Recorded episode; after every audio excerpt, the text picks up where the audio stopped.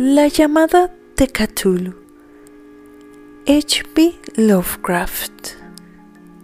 Encontrado entre los documentos del fallecido Francis Wayland Thurston en Boston.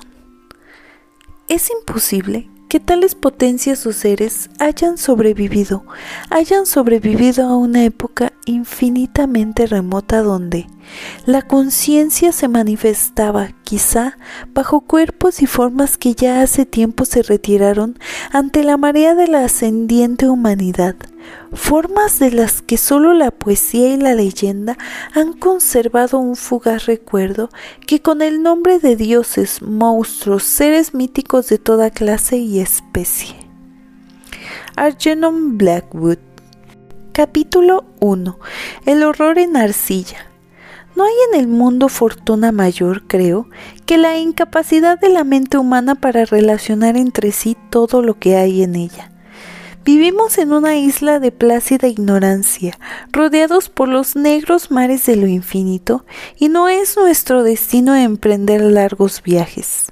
Las ciencias, que siguen sus propios caminos, nos han causado mucho daño hasta ahora, pero Algún día la unión de estos disasociados conocimientos nos abrirá a la realidad y a la endeble posición que en ella ocupamos, perspectivas tan terribles que enloqueceremos ante la revelación o huiremos de esta funesta luz, refugiándonos en la seguridad y la paz de una nueva edad de las tinieblas. Algunos teósofos han vislumbrado la majestuosa grandeza del ciclo cósmico del que nuestro mundo y nuestra raza no son más que fugaces incidentes. Han señalado extrañas supervivencias en términos que nos helarían la sangre si no estuviesen disfrazados por un blando optimismo pero no son ellos quienes han dado la fugaz visión de esos dones prohibidos, que me estremecen cuando pienso en ellos y me enloquecen cuando los sueño. Esa visión, como toda temible visión de la verdad, surgió de una unión casual de elementos diversos, en este caso, el artículo de un viejo periódico y las notas de un profesor ya fallecido. Espero que ningún otro logre llevar a cabo esta unión yo. Por cierto, si vivo, no añadiré voluntariamente un solo eslabón a tan espantosa cadena. Creo, por otra parte, que el profesor había decidido también no revelar lo que ya sabía y que si no hubiese muerto repentinamente hubiera destruido sus notas. Por primera vez supe de este asunto en el invierno de 1926-1927 a la muerte de mi tío abuelo George Gamel Angel, profesor honorario de lenguas semíticas de la Universidad de Brown en Providence, Rhode Island. El profesor Angel era una autoridad muy conocida en materia de antiguas inscripciones. A él habían recurrido con frecuencia los conservadores de los más importantes museos. Muchos deben, por lo tanto, recordar su desaparición acaecida a la edad de 92 años. Las obscuras razones de su muerte aumentaron aún más el interés local. El profesor había muerto mientras volvía del barco de Newport y, según afirman los testigos, luego de recibir el empellón de un marinero negro. Este había surgido de uno de los oscuros y sombríos pasajes situados en la falda abrupta de la colina que une los muelles a la casa del muerto, en la calle Williams. Los médicos, incapaces de descubrir algún desorden orgánico, concluyeron, luego de un perplejo cambio de opiniones, que la muerte debía atribuirse a una oscura lesión del corazón, determinada por el rápido ascenso de una cuesta excesivamente empinada para un hombre de tantos años. En ese entonces no vi ningún motivo para disentir de ese diagnóstico, pero hoy tengo mis dudas. Y algo más que dudas. Siendo yo el único heredero ejecutor de mi tío abuelo, viudo y sin hijos, era de esperar que yo examinara sus papeles con cierta atención. Trasladé con ese propósito todos sus archivos y cajas a mi casa de Boston. el material que yo ordené será publicado en su mayor parte por la Sociedad Norteamericana de Arqueología.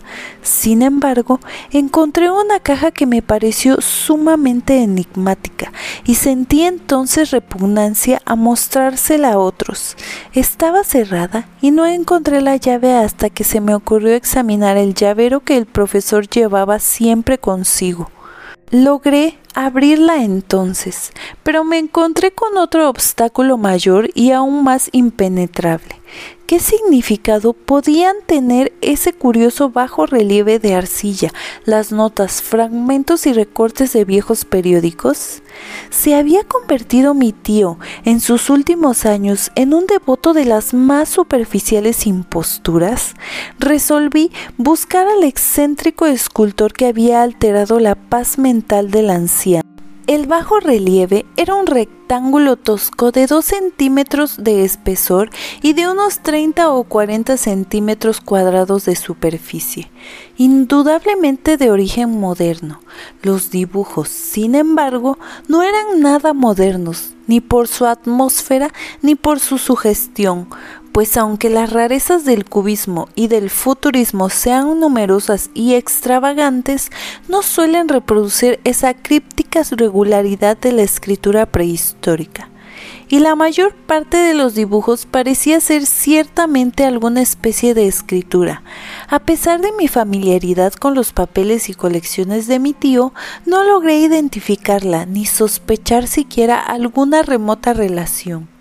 Sobre esos supuestos jeroglíficos había una figura de carácter evidentemente representativo, aunque la ejecución impresionista no ayudaba a comprender su naturaleza. Parecía alguna especie de monstruo o el símbolo de un monstruo o una forma que solo una fantasía enfermiza hubiese podido concebir. Si digo que en mi imaginación algo extravagante, se representó a la vez un pulpo, un dragón y la caricatura de un ser humano. No traicionaré el espíritu del dibujo. Sobre un cuerpo escamoso y grotesco, provisto de alas rudimentarias, se alzaba una cabeza pulposa y coronada de tentáculos, pero era el contorno general lo que la hacía más particularmente horrible. Detrás de la figura se embosaba una arquitectura cíclopea.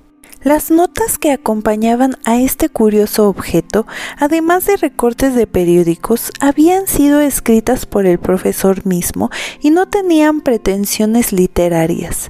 El documento, que parecía ser el más importante, estaba encabezado por las palabras El culto de Cthulhu, escritas cuidadosamente en caracteres de imprenta para evitar todo error en la lectura de un nombre tan desconocido. El manuscrito se dividía en dos secciones. La primera tenía el siguiente título, 1925, Sueño y obra onírica de H. A. Wilcox, calle Thomas 7 Providence Air I, y la segunda, Informe del inspector John Lagris, calle Banville 121 Nueva Orleans a la Sociedad Norteamericana de Arqueología 1928. Notas del mismo y del profesor Webb. Las otras notas manuscritas eran todas muy breves, relatos de sueños curiosos de diferentes personas o citas de libros y revistas teosóficos, principalmente la Atlántida y la Lemuria perdida de Scott Elliot, y el resto comentarios acerca de la supervivencia de las sociedades y cultos secretos, con referencia a pasajes de tratados mitológicos y antropológicos como La rama dorada de Freezer y y el culto de las brujas en Europa Occidental de la señorita Murray. Los recortes de periódicos aludían principalmente a casos de alienación mental y a crisis de demencia colectiva en la primavera de 1925. La primera parte del manuscrito principal relataba una historia muy curiosa. Parece que el primero de marzo de 1925, un hombre delgado, moreno, de aspecto neurótico y presa de gran excitación, había visitado al profesor Angel con el singular bajorrelieve de arcilla, entonces todavía fresco y húmedo. En su tarjeta se leía el nombre de Henry Anthony Wilcox y mi tío había reconocido en él al hijo menor de una excelente familia, con la que estaba ligeramente relacionado. Wilcox, que desde hacía un tiempo estudiaba dibujo en la Escuela de Bellas Artes de Rhode Island y que vivía en el Hotel Fleur de Lis, muy cerca de esta institución, era un joven precoz de ingenio indudable, pero muy excéntrico. Desde su infancia había llamado la atención por las historias y sueños extraños que le gustaba relatar. Se denominaba a sí mismo físicamente hipersensitivo, pero la gente seria de la vieja ciudad comercial lo consideraba simplemente raro. No había frecuentado nunca a los de su propia clase y poco a poco había ido retirándose de toda actividad social. En la actualidad solo era conocido por algunos estetas de otras ciudades. La Asociación Artística de Providence, deseosa de conservar su conversadorismo, lo había desahuciado. En aquella visita, decía el manuscrito, el escultor había pedido bruscamente la ayuda de los conocimientos arqueológicos de su huésped para identificar los jeroglíficos. El joven hablaba de un modo pomposo y descuidado que impedía simpatizar con él. Mi tío le respondió con sequedad pues la evidente edad de la tableta excluía toda posible relación con las ciencias arqueológicas. La réplica del joven Wilcox, que impresionó bastante a mi tío como para que la reprodujeran palabra por palabra, tuvo ese énfasis poético que caracterizaba sin duda su conversación habitual. Es nueva, es cierto, le dijo, pues la hice anoche mientras soñaba con extrañas ciudades, y los sueños son más viejos que la cavilosa Tiro, la contemplativa Esfinge o Babilonia guarnecida de jardines. Y comenzó a narrar una historia desordenada que, de pronto, despertó en mi tío un recuerdo. El anciano se mostró febrilmente interesado. La noche anterior se había sentido un temblor de tierra, el más violento que de los que había sacudido Nueva Inglaterra en esos últimos años, que había afectado terriblemente la imaginación de Wilcox.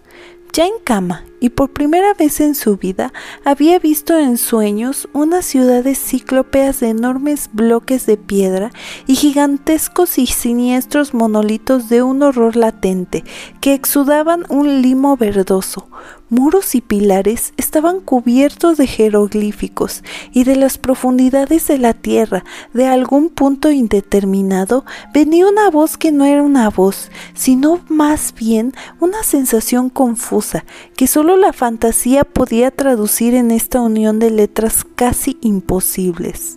Cthulhu Factor. Esta mezcla de letras fue la llave del recuerdo que consiguió excitar y perturbar al profesor Angel. Interrogó al escultor con minuciosidad científica y estudió con intensidad casi frenética el bajo relieve que el joven había estado esculpiendo en sueños, vestido solo con su ropa de dormir y temblando de frío.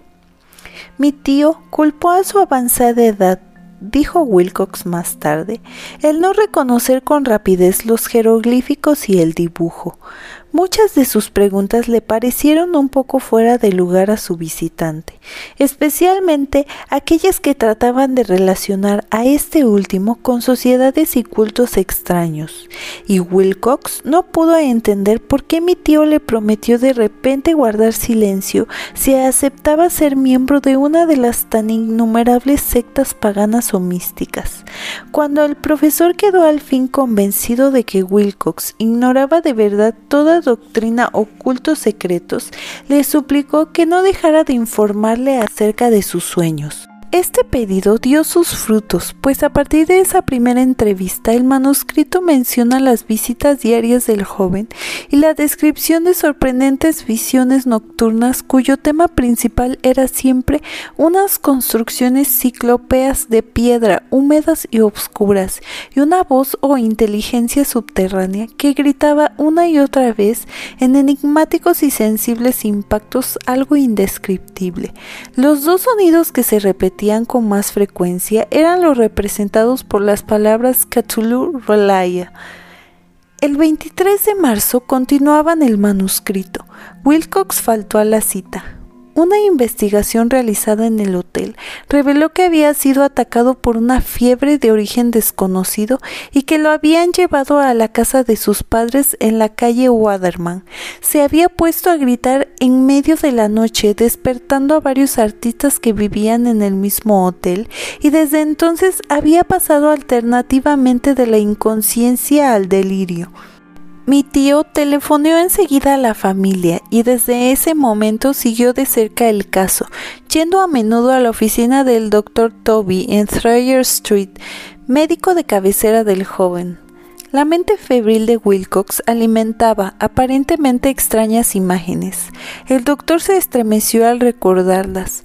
No solo incluían una repetición de los sueños anteriores, sino también una criatura gigantesca de varios kilómetros de altura, que caminaba o se movía pesadamente. Wilcox nunca lo describía en todos sus detalles, pero las pocas e incoherentes palabras que recordaba el doctor Toby convencieron al profesor de que aquel era el monstruo que el joven había intentado representar. Cuando Wilcox se refería a su obra, añadió el doctor, caía enseguida invariablemente en una especie de letargo. Cosa rara, su temperamento no estaba nunca por encima de lo normal. Sin embargo, su estado se parecía más al de una fiebre violenta que al de un desorden del cerebro. El 2 de abril a las 3 de la tarde la enfermedad cesó de pronto. Wilcox se sentó en la cama asombrado de encontrarse en la casa de sus padres e ignorando totalmente lo que había ocurrido en sus sueños o en la realidad desde el 22 de marzo. Como el médico declarara que estaba curado, a los tres días volvió a su hotel pero ya no le fue de ninguna utilidad al profesor Angel. Junto con su enfermedad se habían desvanecido todos aquellos sueños, y luego de oír durante una semana los relatos inútiles e irrelevantes de unas muy comunes visiones, mi tío dejó de anotar los pensamientos nocturnos del artista. Aquí terminaba la primera parte del manuscrito, pero las abundantes notas invitaban de veras a la reflexión.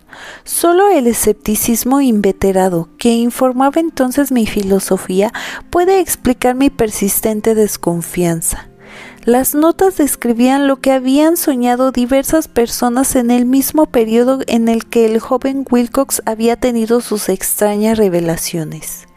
Mi tío parecía había organizado rápidamente una vasta encuesta entre casi todos aquellos a quienes podía interrogar sin parecer impertinente, pidiendo que le contaran sus sueños y le comunicaran las fechas de todas sus visiones notables.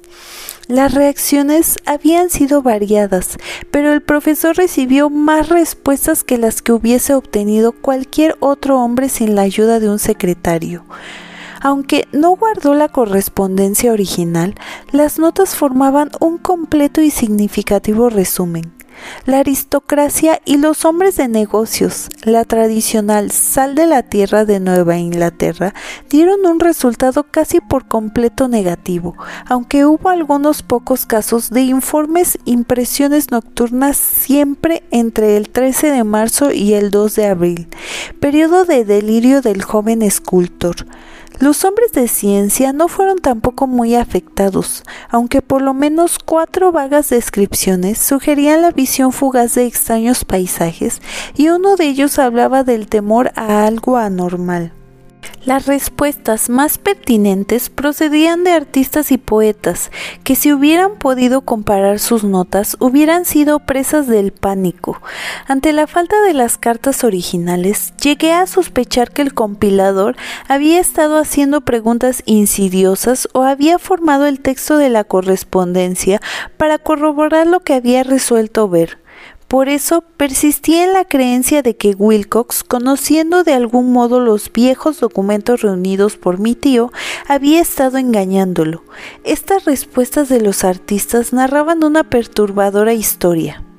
Entre el 28 de febrero y 2 de abril, gran parte de ellos habían tenido sueños muy curiosos. Alcanzando su máxima intensidad en el tiempo del delirio del escultor. Una cuarta parte hablaba de escenas y sonidos semejantes a los descritos por Wilcox y algunos confesaban su terror ante una criatura gigante y sin nombre. Un caso que en las notas describían con énfasis era particularmente triste. El sujeto, un arquitecto muy conocido, algo inclinado al ocultismo y la teosofía, se volvió por completo loco la noche que llevaron al joven Wilcox a la casa de sus padres y murió meses después gritando que lo salvaran de algún escapado habitante del infierno. Si mi tío hubiese conservado los nombres de esos casos en vez de reducirlos a números, yo hubiera podido hacer alguna investigación personal. Pero, como estaban las cosas, solo pude encontrar unos pocos. Todos, sin embargo, confirmaron las notas. Me pregunté a menudo si aquellos a quienes había interrogado el profesor Angel se habían sentido tan intrigados como este grupo. Nunca les di explicaciones y es mejor así. Los recortes de prensa, como ya he dicho, trataban de casos de pánico, manía y excentricidad siempre en el mismo periodo. El profesor Angel debió de haber empleado una agenda de recortes, pues el número de estos extractos era prodigioso y además procedían de todos los rincones del mundo. Uno describía un suicidio nocturno en Londres. Un hombre había saltado por una ventana luego de lanzar un grito horrible. En una confusa carta al editor de un periódico sudamericano, un fanático anunciaba apoyándose en sus visiones un futuro siniestro. Un despacho de California relataba que una colonia teosófica había comenzado a usar vestiduras blancas ante la proximidad de un glorioso acontecimiento, que no llegaba nunca, mientras las noticias de la India se referían cautelosamente a una seria agitación de los nativos, producida a fines de marzo. Las orgías vudúes se habían multiplicado en Haití y en África. Se había hablado de unos cantos misteriosos. Los oficiales norteamericanos radicados en Filipinas habían tenido ciertas dificultades con algunas tribus y en la noche del 22 de marzo los policías de Nueva York habían sido molestados por levantinos histéricos. Confusos rumores recorrieron también el oeste de Irlanda y un pintor llamado Ardois Bonnard exhibió en 1926 en el Salón de Primavera de París un blasfemo paisaje de sueño. En los asilos de los desórdenes fueron tan numerosos que solo un milagro logró impedir que el cuerpo médico advirtiera curiosas semejanzas y sacara apresuradas conclusiones. Una rara colección de recortes de veras, apenas concibo hoy el crudo racionalismo con que los hice a un lado, pero quedé convencido de que el joven Wilcox había tenido noticias de algunos sucesos anteriores mencionados por el profesor.